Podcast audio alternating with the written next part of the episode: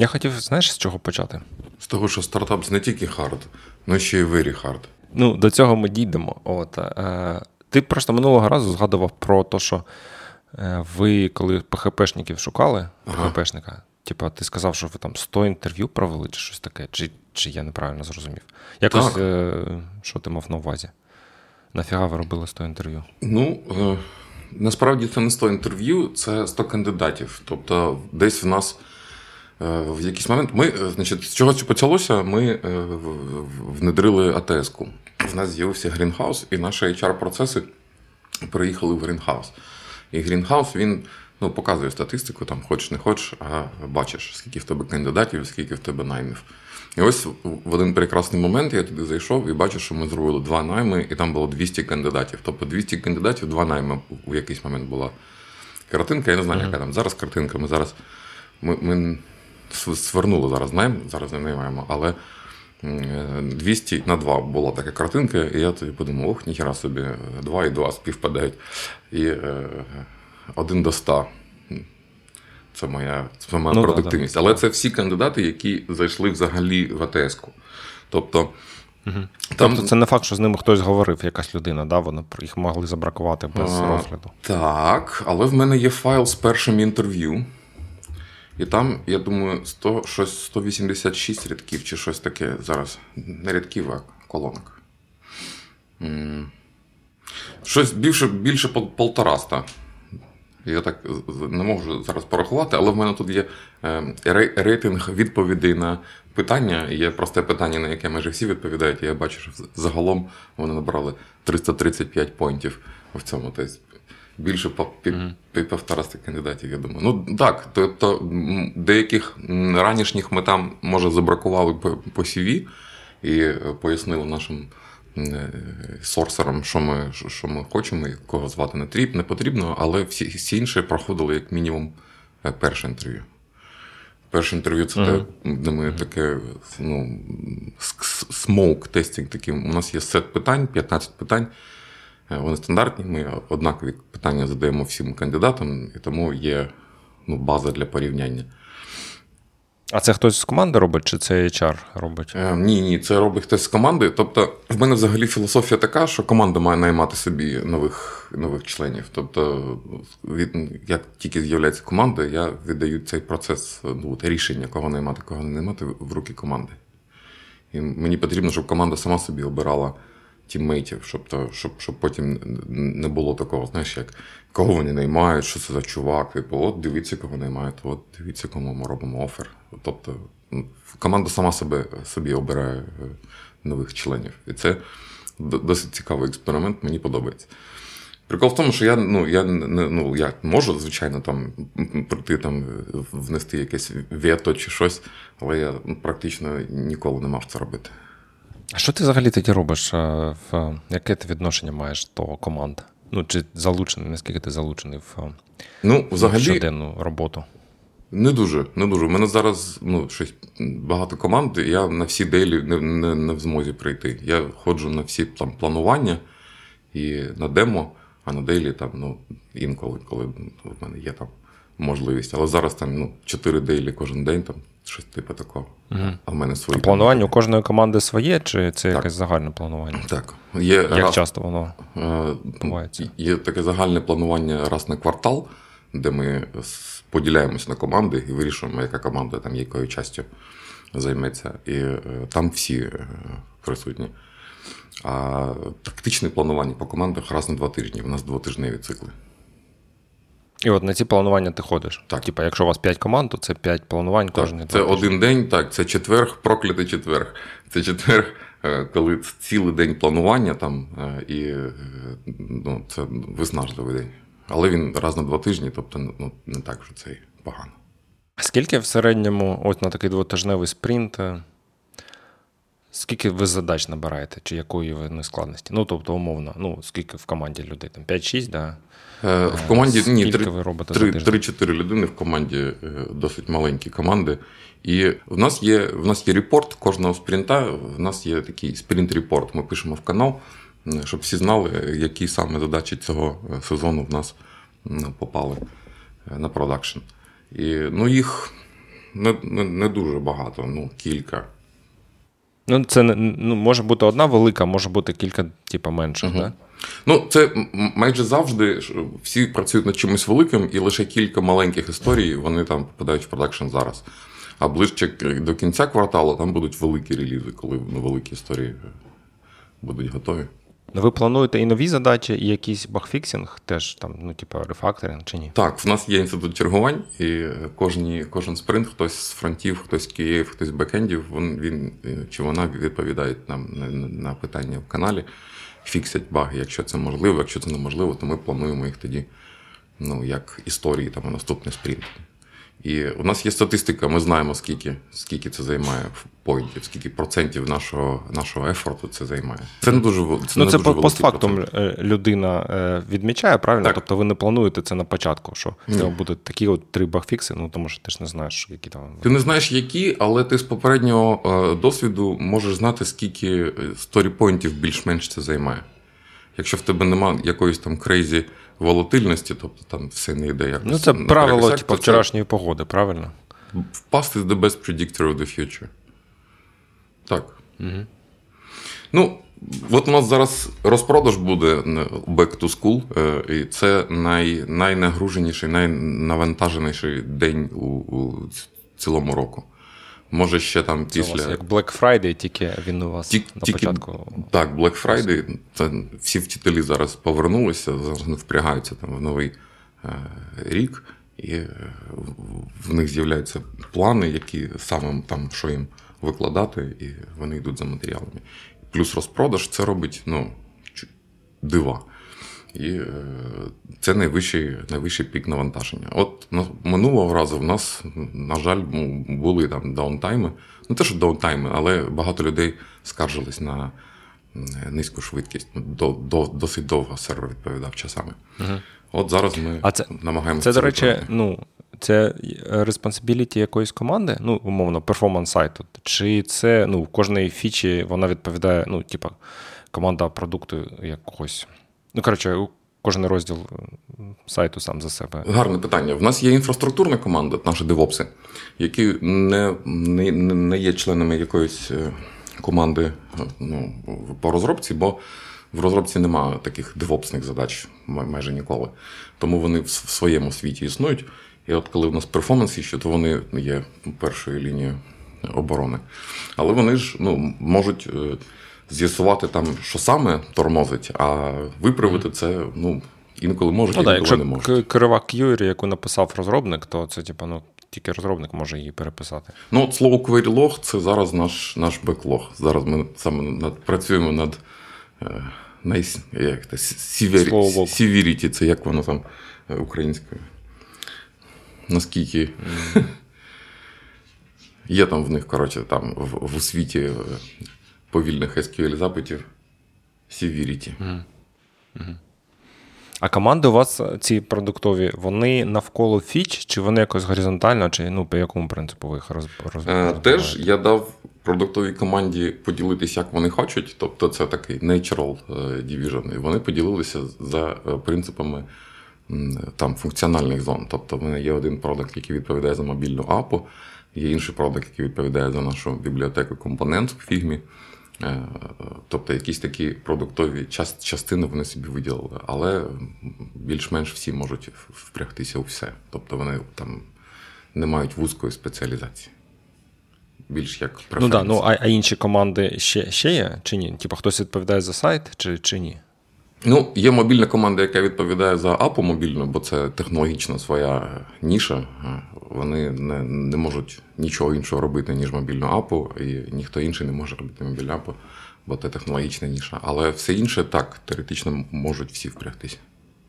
Тобто я якомога довше затримую це розподілення між продуктами, чи між доменами, чи між... ти відповідаєш там за бекенд, ти там...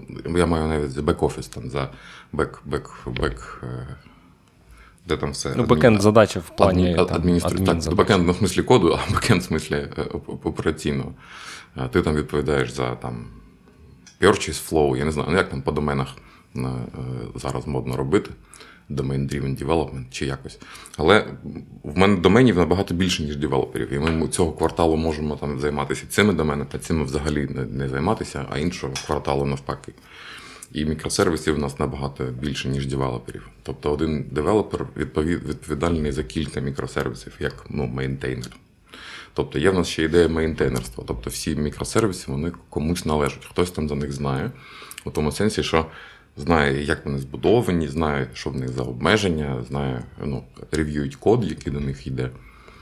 Тому, може, якщо цей перформанс, він там звузиться до одного конкретного тормозящого мікросервісу, то там, мабуть, що мейнтейнер впрягається. Але це не прописано ніякими правилами. А команд, оцих команд, як команд, скільки у вас? Типа 3 чи 13? 4. І мобільна команда 5 виходить. А, зараз ще технологічна команда є. У нас зараз 5 команд. Чи 6 вже. А вони стабільні? Чи люди між ними не мігрують? Чи як? Чи іноді? Ті команди, які функціональні, мобільні девелопери не мігрують ні в які команди. Їх всього там 2. Ця команда, дуже стабільна. Девопси також там своїм девопством займаються. Це, досить своя ніша. А от ті, хто займається вебсайтом, ті, хто фронтендери, бекендери і QA, вони переформуються кожен квартал.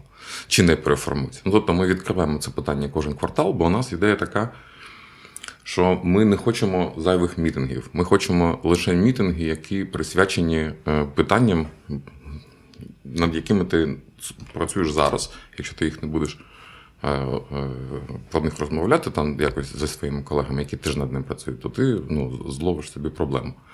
А такі синхронізаційні мітинги, типу, послухай, чим я займався, я послухаю, чим ти займаєшся, але ці різні речі ми мінімізуємо.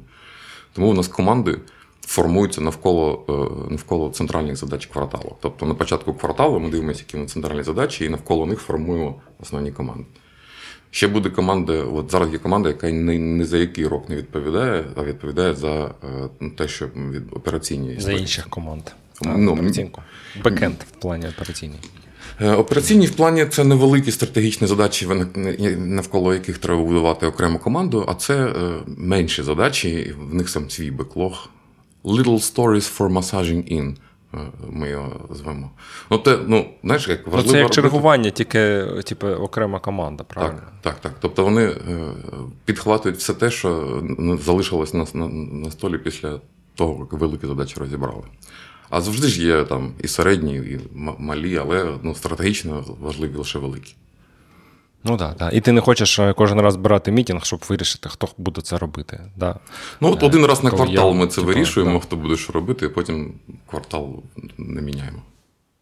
Ні, в цьому якби і вигода, що тобі не треба кожен раз вирішувати, чи є це задача, чи шукати, чи чекати, що воно само якось вирішиться. Різні бувають ситуації. Команда, куди по дефолту буде падати оце, так, але задачі. Це ж інше питання. Є задачі, знаєш, сексі задачі, на які люди там хочуть брати, а є задачі менш сексі, за які там треба братися, знаєш, і вони визивають різні відчуття в команді.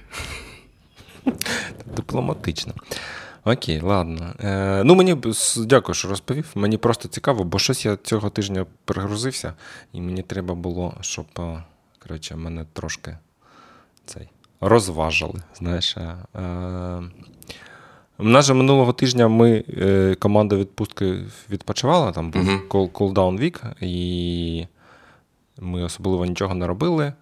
А в понеділок у нас розсилка. І я такий думаю, що ж написати в розсилку, аналітику зазвичай ми пишемо, але її там не так, щоб було, анонсів теж немає. І я вирішив зробити сервій. Там буквально одне питання було, одна річ, яку б ви змінили там, або поміняли на Джині. Угу. І розіслав. І щось вчора сидів, я, переглядав ці відгуки, там десь 500 було, відповідей. І... таке, знаєш, якось, те, що депресивно, але... Не надихає. Не надихає, так. Да. І оце пригадую, що ці, у Пол Грема була ця штука з цими, лінія така, яка, то падає, то знову падає, то зростає, потім знову падає, там, Trough of Sorrow, ще там якась жесть.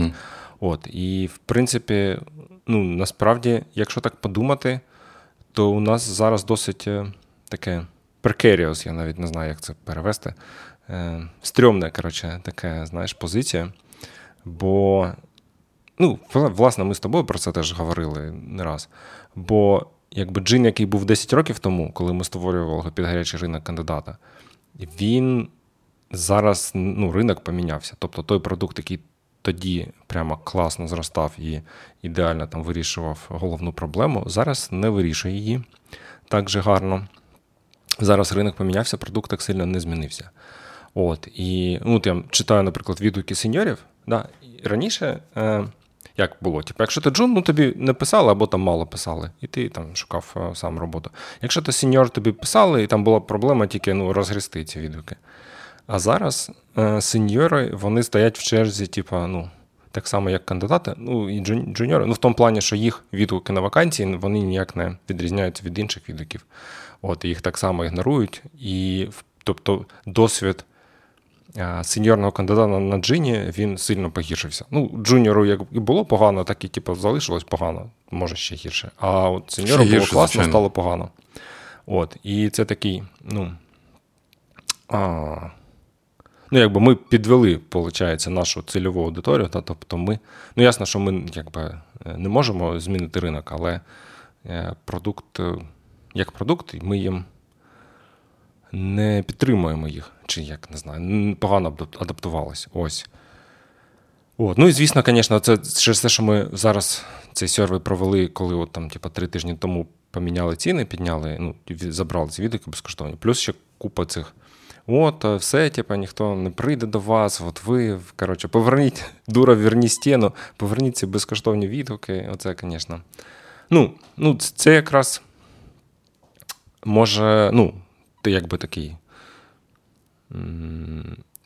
всплеск, ну, короткостроковий, в тому плані, що через кілька місяців або ці рекрутери підуть з джина і, ну, не будуть відповідати на цей сервей, або вони, ну, якби звикнуть знову платити і теж якби перестануть на це звертати увагу.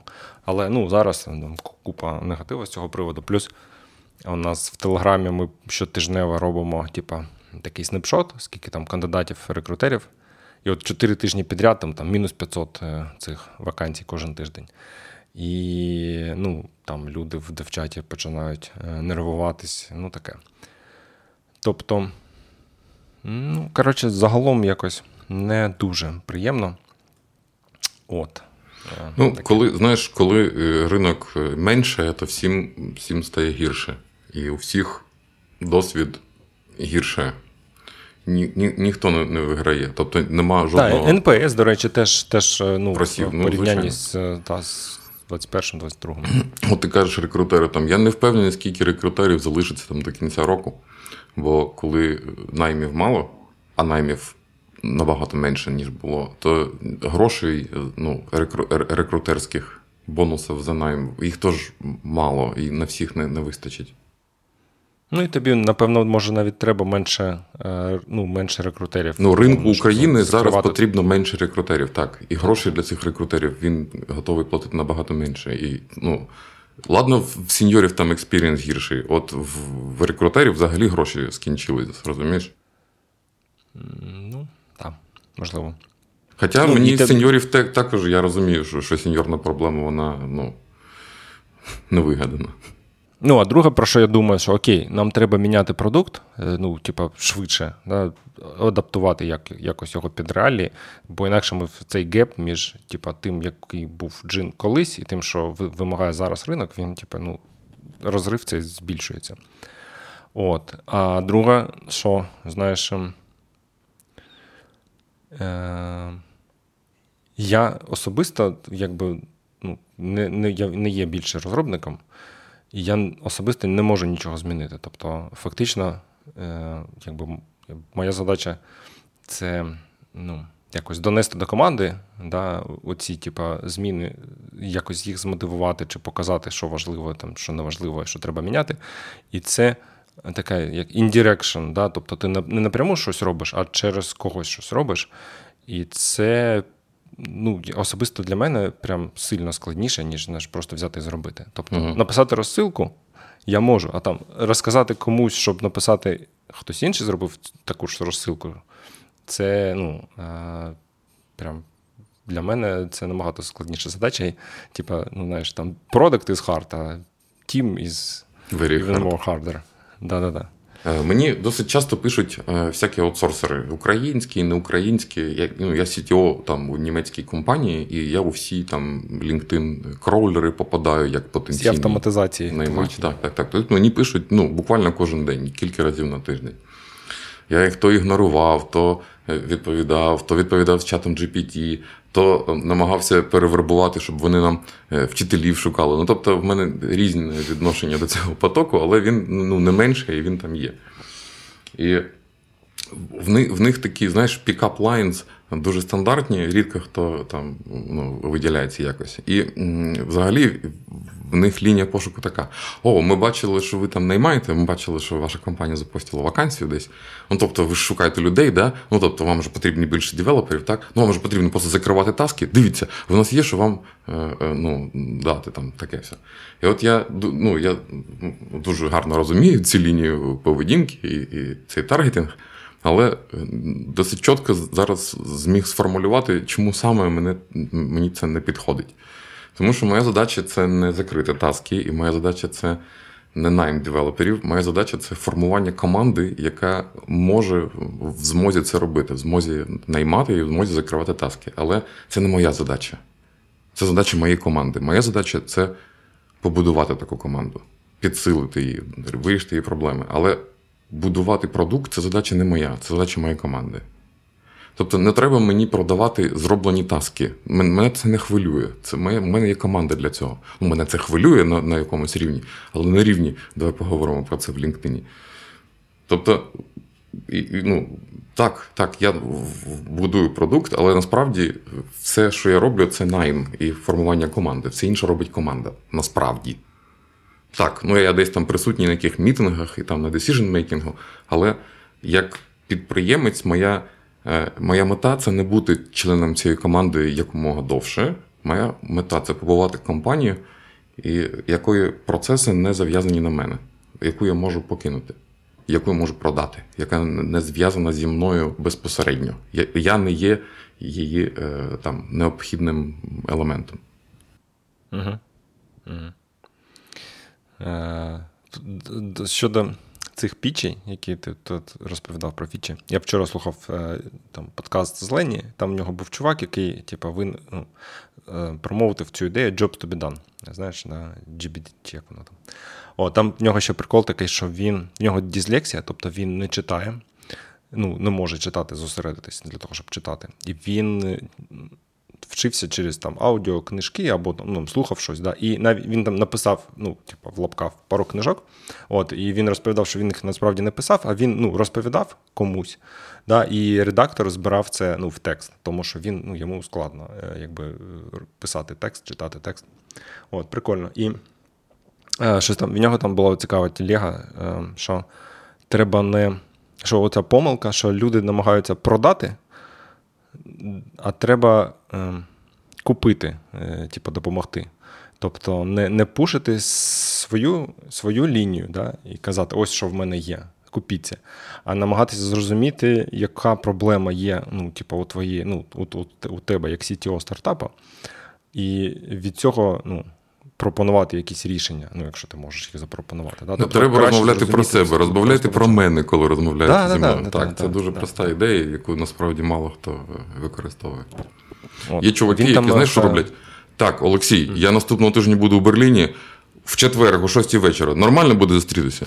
Я такий, ти хто взагалі? В нас тут компанія, ми поговоримо про нашу синергію. Я кажу, чому ти будеш про це розмовляти? Я розумію, я на що там? Ми подумали. Ви подумали.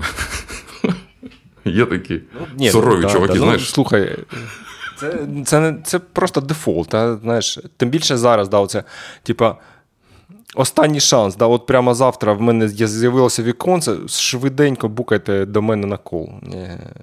Оці холодні дзвінки. Це є такий варіант. А є ще такий варіант. Олексій, наш CEO буде у Берліні. Наш CEO. Я вам нав'ю зустріч нашим CEO. Я кажу, я вашого CEO навіть не знаю, як звати. Мені грубо кажучи, плювати на вашого CEO. Я не хочу з ним розмовляти. А ще там була, вже, офтопік такий. В подкасті там була фраза яку він сказав. Називається Bitching Ain't Switching. От. І типу, прикол в тому, що навіть є інерція чи статус-кво, воно настільки дуже сильно впливає більше. Типу, я перестав питати людей, що вони там зроблять, або якби. Тому що коли люди кажуть, от мене це достало, я там поміняю, не знаю, iPhone на Android, або там перестану користуватися джином і там перейду на щось, що це, якби статистично нічого це не збудеться. Тобто, і неможливо питати про майбутнє, тому що люди, коли вони кажуть це, і навіть коли вони в це вірять, це, якби ще нічого взагалі не означає. І щоб вирішити цю проблему, ми, шукаємо людей, які от щось змінили. От вони відмовились від джина, перейшли там на щось, на доу, або поміняли CRM-ку. Тобто це вже сталося, і от тоді ти можеш розкопувати, чому вони це зробили. І навіть це зрозуміти нетривіально. Тобто перша причина, яку вони кажуть, вона зазвичай там, неправда. Чому ви купили цю машину? От я давно її хотів. От. А насправді ти, коли починаєш розкручувати, то там стара машина за останні 3 місяці 3 рази поламалась, наприклад. Або там дружина сказала, що все, я не хочу, або ще щось. Да?